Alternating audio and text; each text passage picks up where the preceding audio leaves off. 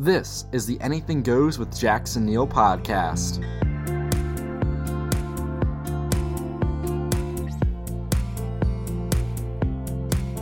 Welcome back to the podcast. Here for episode number 133. I'm Jackson Neill.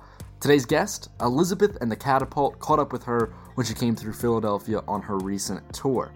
Before we jump into that conversation, I want to remind everyone that this podcast is available on all of your favorite platforms, including Apple Podcasts, Spotify, Stitcher, YouTube, SoundCloud, basically wherever you like to listen. Make sure to subscribe so you get the new episodes every single Tuesday and Thursday.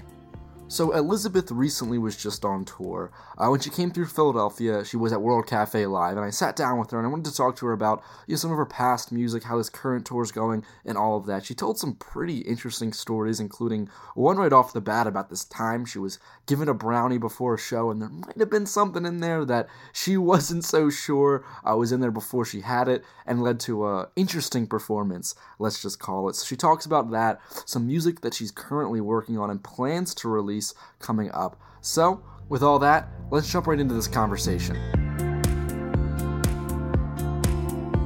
How are you doing right now?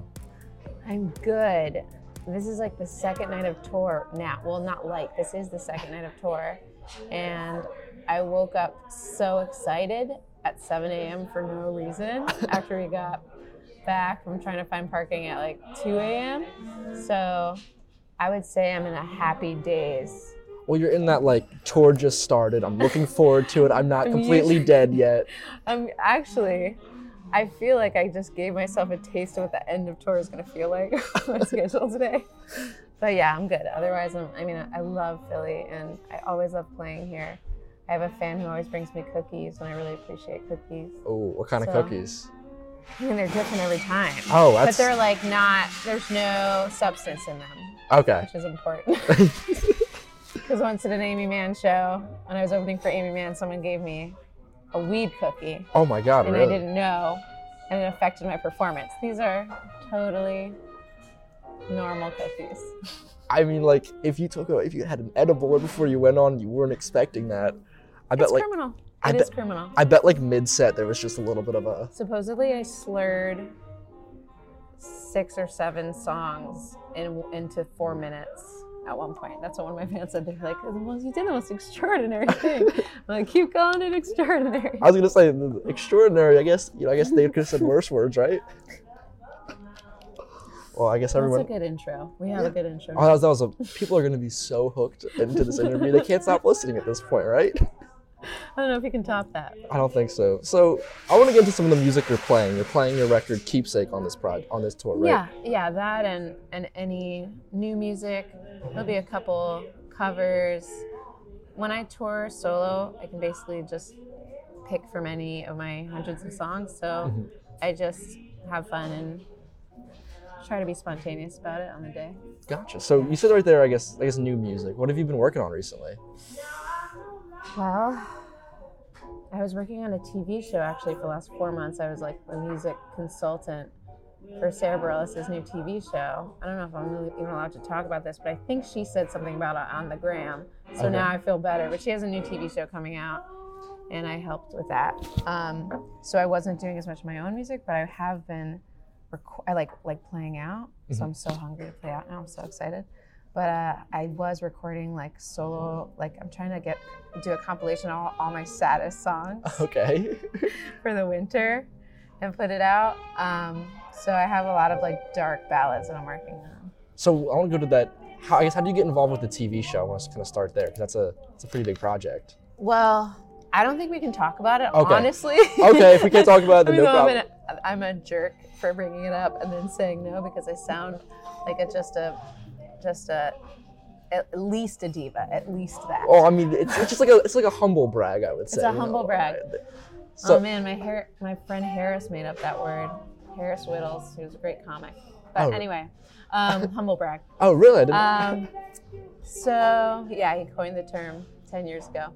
But uh, so you, you can't talk yeah. can't talk about that. well, just know that there's a TV show coming out with with Sara's music, and I toured a lot with her. Um, uh, many years ago, she just like found my music out of the blue and took me on on the road, and now she kind of reaches out when she's doing different projects. So like I helped with some string arrangements for her musical waitress, and Mm-hmm. she just kind of always throws me a bone. It's very sweet. Oh, yeah, just kind of you know collaborate a little bit every yeah, once in a while. yeah, yeah, Um, so this this this sad music you have coming out. yeah. Why did you want to? Why did you decide to release sad music? I guess now a compilation of your saddest songs. Well, I think that I did this thing, which is, you know, I was on a major label for a couple records, and then I had uh, a couple, uh, one record on my own, and now I'm on another label.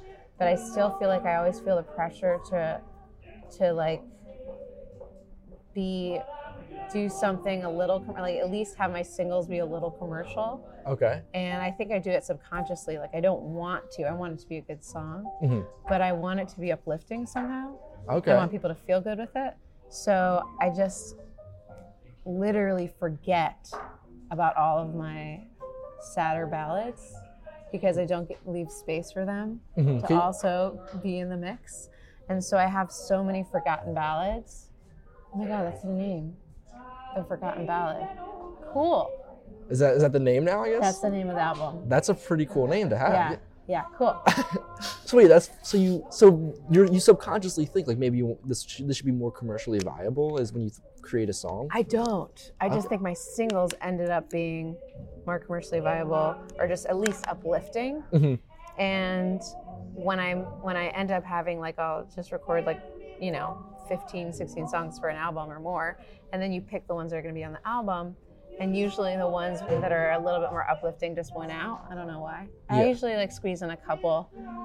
Um, I do like the juxtaposition between really happy sounding music and really dark lyrics. Mhm. So that exists a lot. Okay. It's just like, yeah, I know. And in a weird way, talking about sad or happy music is just like, it- it's it's just sounds too like ubiquitous or so- it just sounds. It's mm-hmm. just a little bit of a dim Okay. conversation I'm, I'm creating. no, no, no, no. I but like, but I just just to say maybe like the slower songs. okay. Yeah. So you say this is almost kind of like a I don't want to say passion project, but just something like you feel like Yeah. you it's just something kind of for you. This is yes, yes, and and there are fans of mine out there that that like all the sappy stuff. Like mm-hmm. it's weird, but um, actually, um, this song of mine, "Thank You for Nothing," which really was this, I think this the sappiest song I ever wrote. Um, Anne Hathaway really liked, and she had me play it in this movie that she was in. Oh, wow. Um, and in a scene where like I'm supposed to be making her cry by playing it on the subway, and so there's like play your saddest song, and I played that.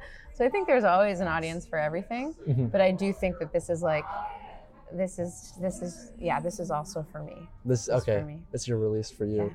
So how many how many songs do you think you're gonna put on there? How many tracks are you looking at right now? I mean, if I had it my way, I would have like 25 tracks per album, but um, usually things are whittled down by the powers that be Mm-hmm. to like, you know, 10 or 12. Also, if you want to fit it on a vinyl. Mm-hmm. So, There you go. Well, um, I kind of want to go back to that keepsake project because I have a couple questions yeah, from that. Sure. Um, just can you tell, tell me a little bit about like the recording process for that? How long did you spend on that project? Hmm. I'm trying to remember. We recorded it at Panorama Studios in San Francisco on the ocean. The most beautiful studio I've ever been to. There were literally like sea lions and walruses out the window. So we recorded the bulk of it there. And then I recorded some of it um, back in New York. Um, some overdu- overdubs and stuff. But I think it was like probably over the course of you know you you you you record an album and you think it's completely done, and then you could really fiddle with it Uh-huh. for the rest of your life. Do you, have But- do you have like give yourself like a cutoff date? Like, okay, I'm gonna like we had stop. a cutoff date, and that's why it came out when it came out. 'Cause it was finally time to stop fiddling. But um, but yeah. So so in a, in a weird way, this one, when I have time to do it, is is more about like not fiddling with anything Mhm. and just capturing the moment. Is that so? Is that Very stripped down. very stripped down? Yeah. So, so I guess this fiddling with an album is something that you do a lot. I guess I'm gonna I'm gonna guess. So does it maybe feel a little? What if is it restricting or do you find it like freeing? I guess to like say I'm not gonna fiddle with this one. I'm just gonna release it. Freeing. Freeing, really. It's wonderful. Just like oh, I can just finally release it just how this sounds and not have to worry about like The way, yeah, Yeah. the way that I remember my songs, or else I would forget songs day to day that I write, Mhm. is I rec- I immediately videotape them and put them on online on Facebook, and that's how I've kept my fans because they've heard all of my new songs exactly when I wrote them, usually Okay. like day or day after. oh wow. Um, so I always have a record. So if I'm like, what was that song about being bored with my son? Wait, did I write that song? And then I'll just like go back my history and I'll be like, there it is from six months ago. Oh, and that person told me I should call it something else. I, I will take note, you know? Mhm. So, so yeah, um, actually me and Julia have that in common that we both are really interactive with our fans online and share a lot of music online. You, I just got Yeah. done talking with her about the whole like you know Patreon and like Kickstarter and like Mhm. how wild it is nowadays that you can just engage with your fans like that. Mhm. And like even a time like she was saying she had two years where she didn't release anything, she Mhm. still kept everybody engaged by posting Mhm. updates on that. Yeah, and I had um, I had I think I made demos like I, I actually play in in the subway. Uh, whenever I have my together, I go play in the subway because it's the best place for me to kind of warm up because it sounds like a church. It's amazing, and it got and it that's where I learned guitar because you have to like really work for it down there. Like Mhm.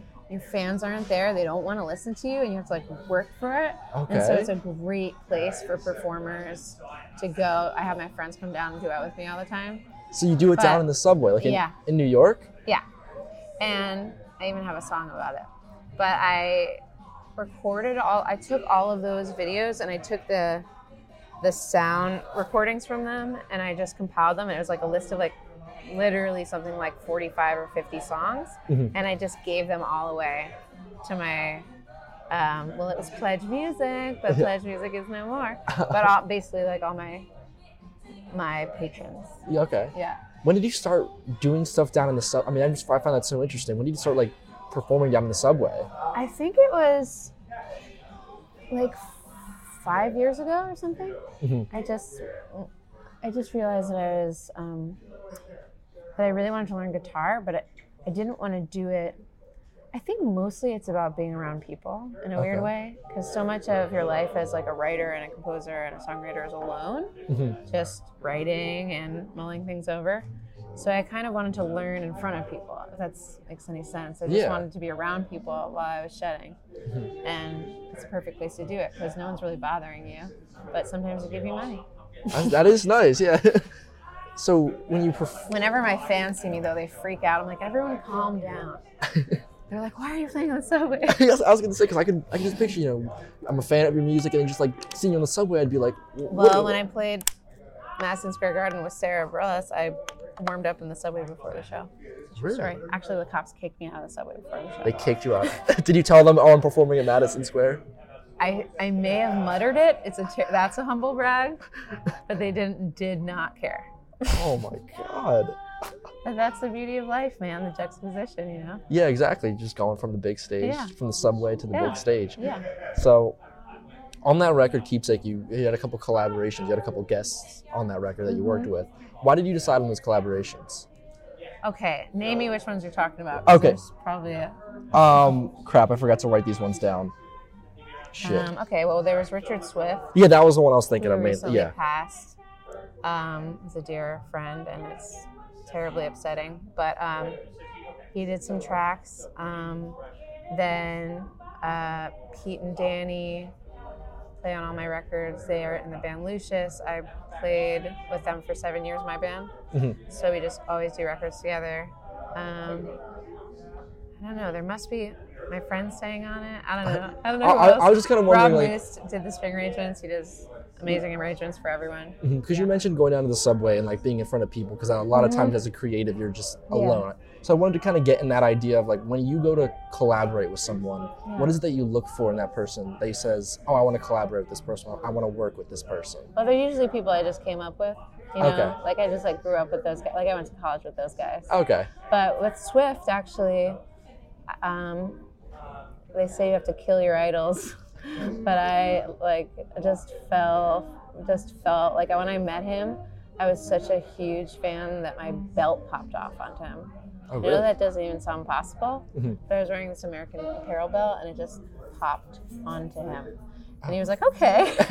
that is. what an interesting way to meet someone. And I was like, oh my God, uh, I'm the biggest fan. Because uh, he produced all my favorite artists and I'm a huge fan of his songwriting. And um, and he was like, and so we started talking. This was backstage at a Bright Eyes show.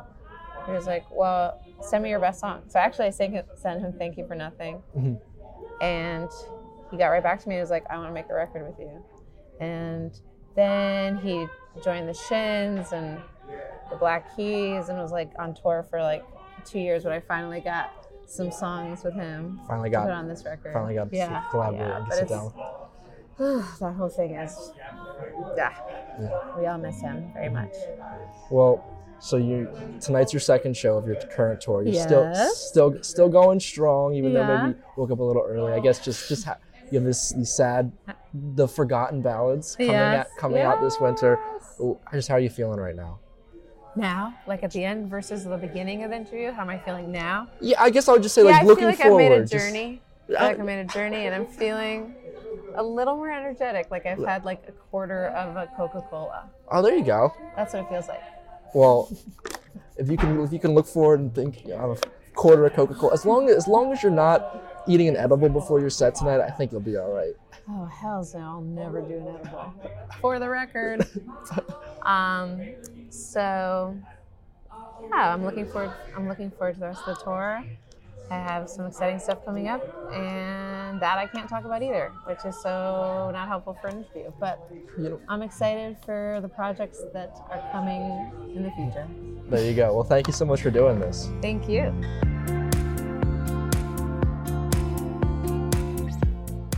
Again, a big thank you to Elizabeth for coming onto the podcast. Remember, go down into the show notes on whatever platform you're listening on. There I'll have links so you can check out her music as well as follow her online for any future releases or shows that she might be playing coming up. With that, that's going to wrap it up for this episode of the Anything Goes with Jackson Neill podcast. Thank you so much for listening. Remember, make sure to subscribe and rate this show on your favorite platforms. New episodes every single Tuesday and Thursday. For more episodes of this podcast, as well as my other podcasts, go over to jacksonneillpodcast.com for the full archives. If you're a big fan of this show, maybe consider becoming a subscriber over on Patreon. Over there, for just a couple dollars a month, you can get access to cool bonus content from my interviews here on Anything Goes, where I ask other kinds of questions.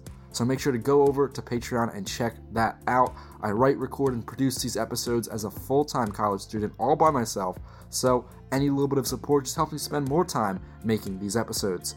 If you want to stay up to date on anything I'm doing, you can follow me on Instagram and Twitter at JacksonNeill20.